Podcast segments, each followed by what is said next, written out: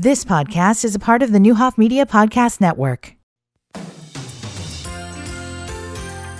And good morning, everyone. I'm Steve Brandy on WDAN News. Coming off their 125th year anniversary, Danville's VA Illiana Healthcare is now launching a new leadership initiative kicked off Tuesday of this week with the unveiling of a special leadership wall. Now, this very long display of names and pictures located in the connecting hallway between buildings 98 and 102 is meant to not only show what a rewarding career that the Veterans Administration can be, but also to encourage current veteran patients that perhaps they could join the team someday. Public Affairs Officer Dori Camacho Torres explains. We do have a long legacy of people who are committed to public service, and we do have a long legacy of people committed to uh, serving our veterans and who are veterans. We do employ a significant number of veterans. I believe about our third of our staff members are veterans. VA Illiana Healthcare Associate Director Richard Griffith says this is a long legacy to be celebrated, and while veterans are being treated, this country has more that will need to be treated. This is a big facility. It takes care of 30,000 veterans a year, plus all their family members and their caregivers that we support.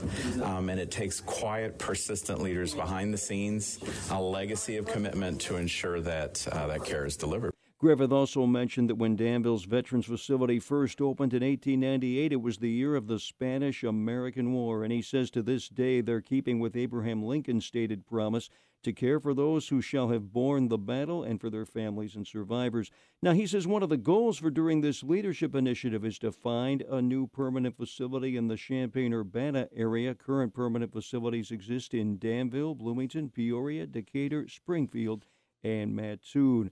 Well, Boys and Girls Club of Danville Executive Director Rob Gifford says a third division has been added to tomorrow's Supporting Kids Futures Cornhole Tournament fundraiser at the David S. Palmer Arena. And the great thing is, teams can sign up at the door. There's now three divisions. We added a corporate division for businesses uh, to put their own teams in to compete against other businesses' uh, teams. So there's a competitive division, a corporate division, and a recreational division. And the top four places in each of those divisions can win money and plaques. Tomorrow morning's check-in at the Palmer Arena starts at 11 a.m. Bags begin to fly at 12:30. The Illinois Department of Transportation is hosting the 33rd Today's Challenge, tomorrow's reward conference, February 21st and 22nd at the Crowne Plaza in Springfield. Conference topics will include work category expansion, funding, training opportunities, and construction safety. Industry leaders and IDOT staff also will be leading sessions on how to bid on, participate in, and deliver projects.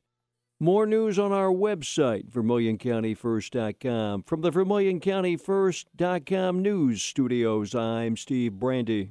You've been listening to the Neuhoff Media Podcast Network. For more, visit neuhoffmedia.com.